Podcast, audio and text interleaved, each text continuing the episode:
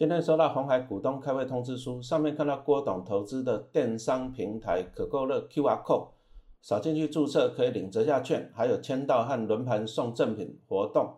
我号称不败教主，不败家的原则就是要在对的时间买对的东西，就像我家女儿买保养品一样啊，一定会等到周年庆。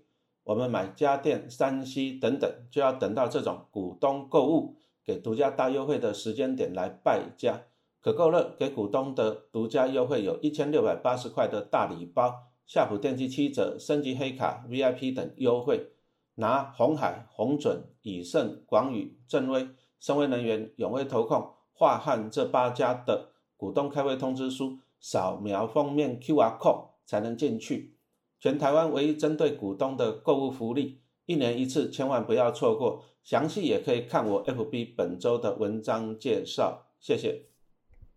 各位听众朋友，大家好，欢迎收听不败教主的频道啊！我是最不爱败家的不败教主。我现在来讲一下我的第二本投资理财书《每年多存三百张股票》，每年多存三百张股票的第十二章哈，这个也是最后一章。这本书是在二零一六年出版的，然后在二零一五年前后，就是我写作的时候啊，有好几家公司在那边办理现金增资。好，所以说我们这一章就来讨论一下什么叫做现金增资。那现金增资要不要参加呢？参加啊，不一定稳赚不赔啊。投资股票没有说稳赚不赔的，有没有风险？就是参加现金增资有没有风险哦？那首先我们就来讲一下什么叫做现金增资啊。其实公司公司如果有赚钱，好，理论上它是要拿钱给股东，就是配股利给股东嘛，对不对？啊，但是公司有时候有时候它可能需要一些资金。啊，意思就是说赚的可能不够多，或者说它产生亏损了，啊，钱不够了，那钱不够了就会跟股东来要钱，啊，跟股东来要钱就叫做现金增资，哦，啊，你所以从这里你可以看到现金就是跟股东要钱嘛，啊，增资就是让它资本，啊，资本膨胀，啊，比如说像一家公司假设，啊，资本的一千亿，啊，跟股东要了一百亿，啊，这样资本的就变成一千一百亿，啊，从这里要看到一件事情就是说。现金增值以后呢，会导致公司怎样？股本膨胀。那股本膨胀就会怎样？就会压缩 EPS 哈，就是股本膨胀的，那你 EPS 就会变小了。除非了，啊，除非公司就是说参加哎现金增资，然后赚到了更多的钱，啊赚到了更多的钱，啊这样子它的 EPS 尽管它的啊股本变大了啊，但是 EPS 不会掉下来。这个就是，啊，所以说我们从这里看到一件事情，就是说。你要参加现金增资可以，重点还是讲你要挑有赚钱的好公司啊。你参加现金增资啊，你可以买到一些比较便宜的股价，好啊，你买到比较便宜的股票啊，你张数会增加啊，因为你买的比较便宜，所以说你的成本会降低。但是重点来了，公司还是要赚钱。如果说股价能够往上啊，这个就是最好的，你这样子就可以怎样？股票也变多了，成本又变低了啊，价股价往上涨了，对不对？啊，这个才有好处。但是现金增值不是一定有好处的哈，也有可能是公司亏损啊，快要经营不下去了啊，跟你要钱啊，跟你要钱完了以后呢啊，他能不能怎样再继续赚钱啊？公司能不能维维持下去？哎啊，这个又不一定啊，这个就来讲一下我亲身的经验啊，大概民国八十几年吧，我也忘记几年了啊，就那时候就是因为我妈妈她就喜欢买一些啊未上市的股票啊，不过民国八十几年那时候就是。啊，一些电子股啊，我妈妈就很喜欢去买那种未上市的啊，包含买到了啊未上市的台积电。然后那个时候，那个时候也是股市大多头啦，电子股大多头啊。那时候我妈妈手上一张一张股票叫做星辰，三个金的星啊，我都还记得它。为什么还记得呢？因为它办现金增值啊，办现金增值啊，我就帮我妈妈跑腿吧，我就领了拿了四十八万新台币去银行去缴钱。啊，现金增资嘛，对不对？那我都还记得，我去缴钱的时候，那银行的小姐就啊一脸很羡慕，她就问说：“哇，好好哦，啊你去哪里买这个未上市的股票怎样？”啊，我就故作神秘不讲话嘛，对不对？哎呀，可是很不幸的啊，这家公司这样，他为什么跟股东要钱啊？就是因为经营不善嘛，赔钱嘛。啊，后来跟股东要了钱了以后，哎，经营也没有好转，啊，后来的星辰这家公司就不见了，好啊，不见了。所以说你会发现到。四十八万拿去怎样？拿去现金增值，而且肉包子打狗，有去无回，啊。所以说现金增值哈，还是有怎样还是有风险的啊。所以说我在书中我就举了一个例子，就是说，通常现金增值它是会给你一些诱因呐，啊，价差啊，引诱你来缴款啊。但是呢，重点来了啊，你你他你虽然用比较便宜的股价买到股票啊，万一股价还是往后跌啊，或者像那个星辰不见了，你还是损失惨重嘛哈。所以说我在书上举了一个例子。啊，二零一三年，那有一家公司叫做新巨科，啊，新巨科它很好玩啊，那时候已经连续亏损了好几个季度，连续亏损好几个季度，但是股价还有一百块钱，哇，那也不简单。你看连续亏损，股价一百块钱也不简单啊。其实如果说连续亏损的公司，到最后一定是打回原形哈，一定是打回原形。那最具代表性的就是那个曾经是台湾之光的宏达电，啊，宏达电在刚开始亏损的时候，哎，股价也是有两三百块，也是有几百块。啊，但是一直亏损，一直亏损啊，到最后打回原形了啊，剩下二三十块。所以说，如果你发现一家公司持续在亏损啊，最好是脚底抹油。然后他就算要跟你要钱，你也最好不要理他。哦，啊，那时候新巨科的新巨科连续亏几个季度了啊，股价还有一百块钱，啊，就是表示这样啊。那那时候呢，公司亏损没有钱了啊，没有钱要营运了怎么办？啊，就现金增值啊，现金增值价格九十块钱。啊，所以说从这里有没有发现到一件事？啊，其实公司可能是有计划的把股价拉在高点，啊，股价一百块，啊，现金增值九十块钱，啊，就引诱投资人去这样，投资人去买单呐？为什么？因为你现金增值九十块，啊，市场行情是一百块，你是不是可以赚到十块钱的价差，对不对？那通常这种公司哦，他会努力把股价压在高点，为什么呢？同样现金增值，如果说它股价只有三十块，那它现金增值一股一股只有只能够进来三十块钱啊，但是它如果说哎股价拉在上面啊，现金增值股价九十块钱哦啊，那可以你看九十块跟三十块是不是有差别，对不对？好啊，所以说哈，有时候我们从这里就可以看到一些公司啊手脚了，没有赚钱的股价还维持到一百块钱，然后现金增值九十块钱啊，从这里就可以看到出来一些手脚。啊，当然了，公司要现金增资，他一定会讲说啊，我营运看好，未来怎样怎样，他一定会这样子讲嘛，对不对？啊，这个你投资人你要自己去判断啊，那就很好玩了，就是公司通常在现金增资前，他为了啊，为了让你去缴款，所以说他会把股价拉在上面啊，比如说他九十块现增啊，他会把股价拉到一百块、一百一十块啊，为什么呢？啊，你你就会这样想啊，我买九十块啊，现在股价一百二十块，我还赚三十块的，对不对？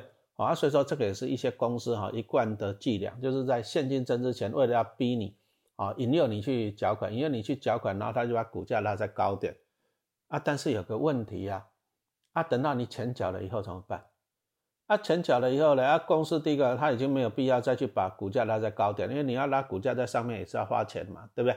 好啊，等到你现金增值，你乖乖缴款了，哎，它股价就这样哦，让它怎样回归哦原来，回归原来，结果那个新巨科。现金增资九十块钱，那现金增资完以后，股价就一路咚咚咚就下去了，还跌破现增价，就一路不回头了啊！到二零一六年的时候呢，哦，还剩下十几块钱。那你想想，你如果买九十块钱现金增资，那你也抱着，啊，到最后剩十几块钱哦，真的是损失惨重哦啊！所以说从这里我们就看到，如果说一家公司啊持续亏损，啊持续亏损，它股价拉拉在高点，那引诱你用高价去参加现金增资，那我是觉得啊这个。啊，通常反而你要反过来，啊，就是因为公司要现金增资，所以说他会把股价硬拉在上面，哎，啊，你这时候反而可以思考思考什么？那你就干脆倒股票嘛，公司既然要把股价拉上去，要怎样现金增资啊，维持那股价，那你就干脆就倒股票就好了，这样不就好了？你就干脆把股票倒出去，对不对？啊，你还可以一个逢高出脱的机会哈，所以说。如果说是亏损啊，财务体质不佳的公司啊，不建议参加现金增资啊，这个很重要。要不然你以为你赚到价差，对不对啊？其实到最后呢，你是怎样啊？赔了夫人又折兵啊，这个要小心啊。但是如果说一家公司啊，体质稳健，获利稳健啊，大到不会倒的公司啊，参加现金增资的，哎，基本上赢钱的几率会很高。哦，啊，我在从二零零八零九年那时候开始存中国信托到现在。啊，我曾经也经历过两次的现金增资啊，在二零一二跟二零一三年哈，中信金有办理现金增资啊，大家想想看中信金的体质好不好？那当然是很好，获利很稳定嘛，啊，配股配息很稳定。那这种公司呢，你参加现金增资，你就可以买在便宜的股价啊。所以说，二零一二年我那时候参加现增，我还记得是十六点三块啊。那通常呢？通常现增的价格都会比怎样股价市价会低一点。那比如说我现在市价是十八块，啊，公司为了要引诱你去缴钱嘛，他绝对不会出十九块钱，啊，现金增值不会出十九块，为什么？那你市场上十八块钱，我去市场上买买十八块就好，我干嘛去参加你现金增值买十九块的，对不对？好，不可能啊，所以说通常公司反而会往下掉，啊，意思是说啊，股价如果说十八块，十八块啊，他可能要引诱你缴钱啊，十六点三块啊，引诱你啊，引诱你你去缴款嘛，对不对？啊，所以说现金增值的价格通常比股价还要低一点啊，有些价差就是引诱你去缴款。那二零一三年那时候现增的价格是十五块钱。那从这里我们就可以看到，就是说，因为现增的价格通常都比较便宜，啊，就是用比较便宜的价钱让你买股票了，那你就可以怎样？你买到比较便宜的股票，你是不是就可以怎样？啊，降低你的成本嘛，对不对？啊，所以说这个也是一个不错的，好不错的机会。所以说，现金增资如果是好公司的现金增资，哈，那我通常都会参加。那再来这里就举了一个例子，就是说，二零一五年七月。啊，那时候来第一金哦要办理现金增资啊，第一金大家都知道，关谷金矿哦大到不会倒啊，第一金获利跟配息也都很稳定啊，公司现金增资就是因为它到海外的市场哈，开拓海外市场的版图啊，那个时候我就想要参加现金增资啊，想想要参加现金增资的话，因为那个时候老师没有很多钱嘛啊，二零一五年的时候啊，就考虑到就是我去办啊公务人员的低利信贷。哦啊，军工教，军工教可以办八十万免保，啊，我都还记得，我都还记得我那时候办公室那个科主任，那个姓苏的那一个，我就不要讲他名字哈，啊，那时候他也是哎又高又帅，对不对？就差一个没有钱，啊，那时候我就去办八十万的信贷，那我就办了八十万的信贷，我就去跟那个苏主任讲，我说，哎，跟我来去办那个八十万的信贷啊，投资那个，啊，来去投资那个第一金的现金增值温谈呢，啊，我就跟他这样子讲。啊结果那个年轻科主任就跟我讲说，不要，他不要借钱，他不要借钱买股票，他说他要去买重机，啊，去买重机。他年轻人嘛，爱嫖嫖，爱睡嘛，对，要帅啊，已经结婚死会了，那么帅干嘛？真的是，对不对啊？那后来呢，他就没有去啊，没有去跟我学啊，去贷款去啊，就真的去买重机了。那其实你看，重机就是负债嘛，啊钱一直流出去。啊，后来老师陈老师，我书上就写的清楚，我就去借了八十万。啊，自己再凑点钱，我就买了五十张的第一金，我还买了五十张的第一金，那我就去参加第一金的现金增资，哈，那到最后呢，到目前为止，他赚了几十万，接近一百万了吧？因为我在去年，啊，我去年我把第一金卖掉，记得卖了二十三块多，啊，出钱洗钱之前卖掉，那为什么要把它卖掉？因为我们可以看到去年肺炎疫情啊，导致全世界降息，啊，金融股降息，啊，降息到最后怎样？啊，降息到最后金融股的获利就衰退了，所以说第一金去年的获利也是衰退的。啊，但是啊，台湾人啊很喜欢除权息，然后就是看到第一金配的又不错，啊，在除权期间、除权息之前呢就追，好吧？那既然你们爱追，我就在高点倒给你啊。所以说我在去年，哦，二零二零年，啊，我就把它卖掉了。啊，卖掉以后，我大概赚了几十万，赚了好几台重机哈。所以苏老师你有听到了吗？啊？你当初如果听我的，对不对？你你不用开那个什么宏达什么的，你可以去买 B N W 的哈。谁叫你不听我的？好，那我那时候我也是评估了啊，我去借钱借八十万啊，借八十万去信贷。那借八十万信贷，我就参加第一金的现金增值啊。那时候就要评估啊，评估第一个要件就是你去借钱投资股票，借钱投资股票，第一个最重要就是本金安全啊，本金安全。因为我前面有讲到了嘛，我。我妈妈，我帮我妈妈去缴那个星辰那个电子股，对不对啊？四十八万就肉包子打狗也去不回，那这本金就是零了啊，变成零了啊。所以说我们今天投资股票，现金增值，第一个本金安全。好，那我们也讲到了，第一金矿啊，这个是关谷金矿，大佬不会倒，这第一个啊，大佬不会倒。那第二个呢，对不对啊？他每年都有在赚钱，都有在获利啊，所以我也不用烦恼嘛，对哈。所以说第一个本金安全，啊，第二个它的股利也很稳定。为什么需要股利很稳定？因为我去借钱嘛，哦，我借了八十万去投资股票啊，去参加低金的现增，那我借钱我当然要缴钱了，对不对？啊，我记得我那时候借八十万，啊，平均一个月要缴一万块，啊，所以说啊，那一年要十二万，啊，其实七年下来缴八十四万，啊，七年总共的利息，total 的利息也才四万块，因为我才借八十万嘛，对不对？好，那没关系，啊，所以说我是希望他股利稳定，啊，意思就是说。哎，我可以领到了股利，我去缴什么？缴贷款的利息嘛，啊，这样子也不错嘛，哈，对不对？哦啊，所以说我就评估啊，评估啊，第一金，那其实第一金大家都知道，哎，过去配的都还不错，它大概每年的 EPS 大概一点五左右，啊，配也配的不错，啊大概配一块多一点哦，一点二、一点三左右，对不对？啊，又有配现金，又有配股票啊，这样子凑凑起来好像也够啊，也够去缴款啊，缴那个现金增资哦。所以说，经过这三点的评估，就是本金安全、股利稳定啊，股利又足够足够怎样支付利息。啊，所以说我就去办啊，办了八十万，然后去参加第一金的现金增资，哦，我就没有去买重机的，我就去参加第一金的现金增资，哦，啊，所以说我就赚了几十万就对了啊，从从这里你就可以看到，我没有出自己一毛钱哦，因为我去跟银行借钱，他为什么要去参加现金增资？因为你可以买到便宜的股票嘛，对不对？啊，啊，只是说要参加现金增资，还是有一个一些游戏规则，就是说你要先持有股票。哦，你要持有股票，你才有权利去参加现金增资。哦，啊，所以说我要先去买个五十张，我才有权利啊去参加现金增资。啊，你说买一张可不可以参加现金增资？可以啦，但是买一张不迷人啊，因为你买一张的话，搞不好他只让你现金增资个几十股。啊，你几十股，啊，你就算每股价差赚个一两块，几十股乘以一两块，你也赚几十块，本来不是做心酸了。所以说一次就要买多一点。哦，所以说我去借钱就是这个原因。哦，那现金增资一般来讲，它跟除权息有什么不同？我们来讲一下不同啊。除权息，除权息其实很简单，就是公司给你钱啊。那一年第一金，它就是现金增资跟除权息绑在同一天啊，这个是特例的，一般不会绑同一天。那它就是特例，它就是反正公司要绑你，就说啊，你参加除权期，你就顺便去现金增资缴款啊，你不然你就不要参加除权期啊。其实他这样的做法就是说的啊，逼你去参加除权期啊，不然你就要。逼你去参加现金增资，不然你要放弃除权息。那一般人来讲，我还是想要参加除权息领股利嘛，啊，你就被强迫了啊，去参加现金增资，他就给你绑在同一天哦，这就是一些小伎俩哈，所以要注意哦。那除权期就是这样，除权期是他配现金配股票给股东啊，除权期是我们拿到钱，然后现金增资是这样，现金增资就是说你要交钱给公司啊啊，所以说它绑在同一天的一个好处了，就是说。那公司左手发现金股利给你，啊，你拿了现金股利，你就右手拿去缴什么啊？现金增资的钱啊，意思是这样子的哈。好，那现金增资以后呢？啊，一般来讲，我们现金增资的话啊，现金增资股价不会影响啊，不会影响啊。除权期股价会影响，什么意思？比如说你一张股票配两块钱股票啊，配两块钱股票就是一张股票配给你一百，配给你两百股，那意思就是说股价哈会打折下来。举个例子来讲，比如说。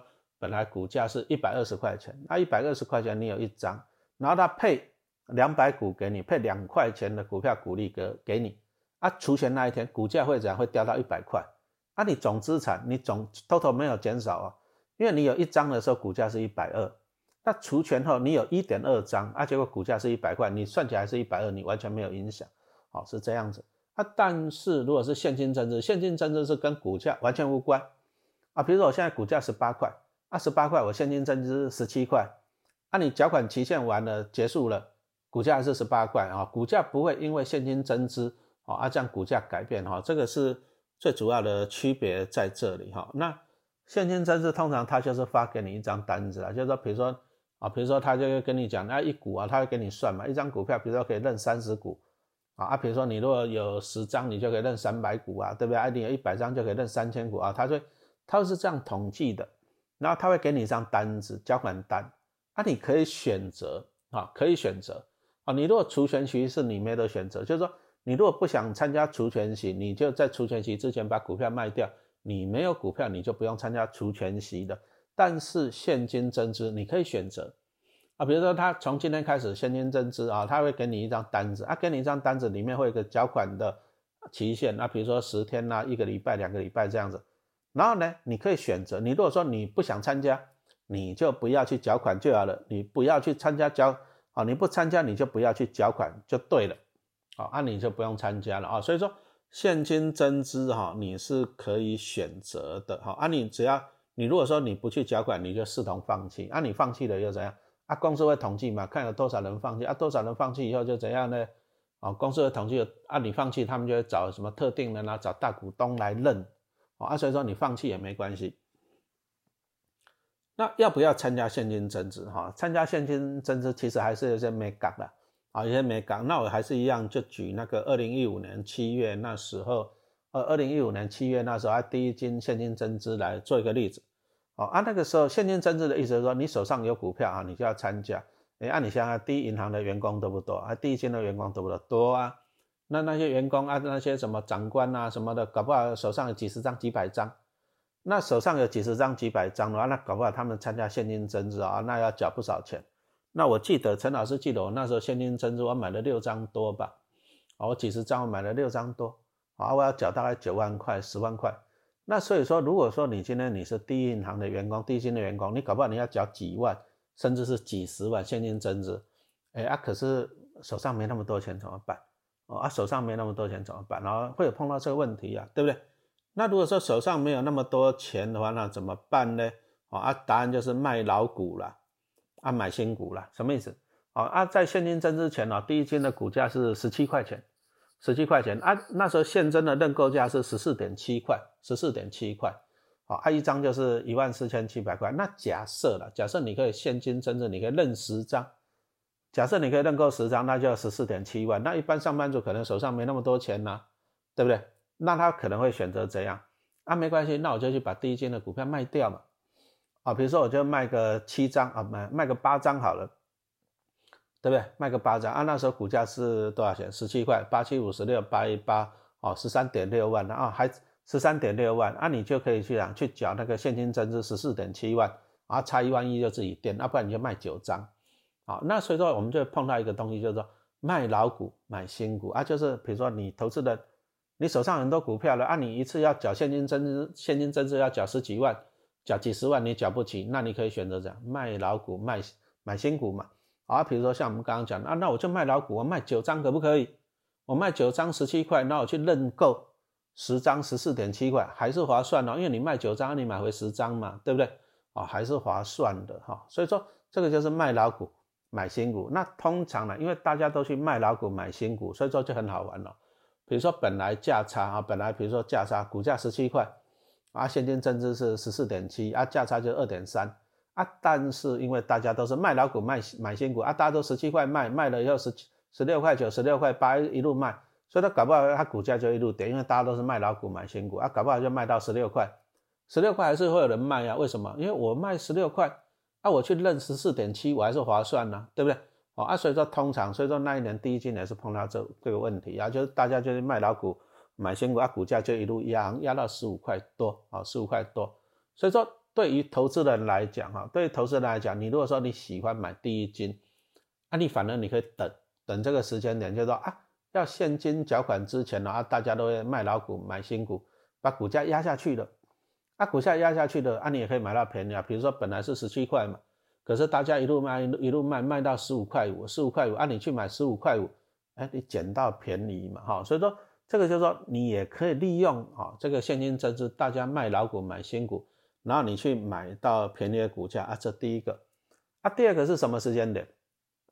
啊，就是新股出笼了，就是说你去参加现金增资，啊，你也缴款完了，缴款完了啊，一定的时间啊，比如说一个月后，啊，比如比如说一个月后，啊，一个月后你拿到股票了，啊，一个月后你拿到股票，可是你看啊，你那时候参加现金增资是十四点七块嘛，可是搞不好一个月后你拿到股票的时候，那时候股价是十六块。那有些人就会选择怎样？选择怎样？就在新股出笼的时候把它卖掉。为什么？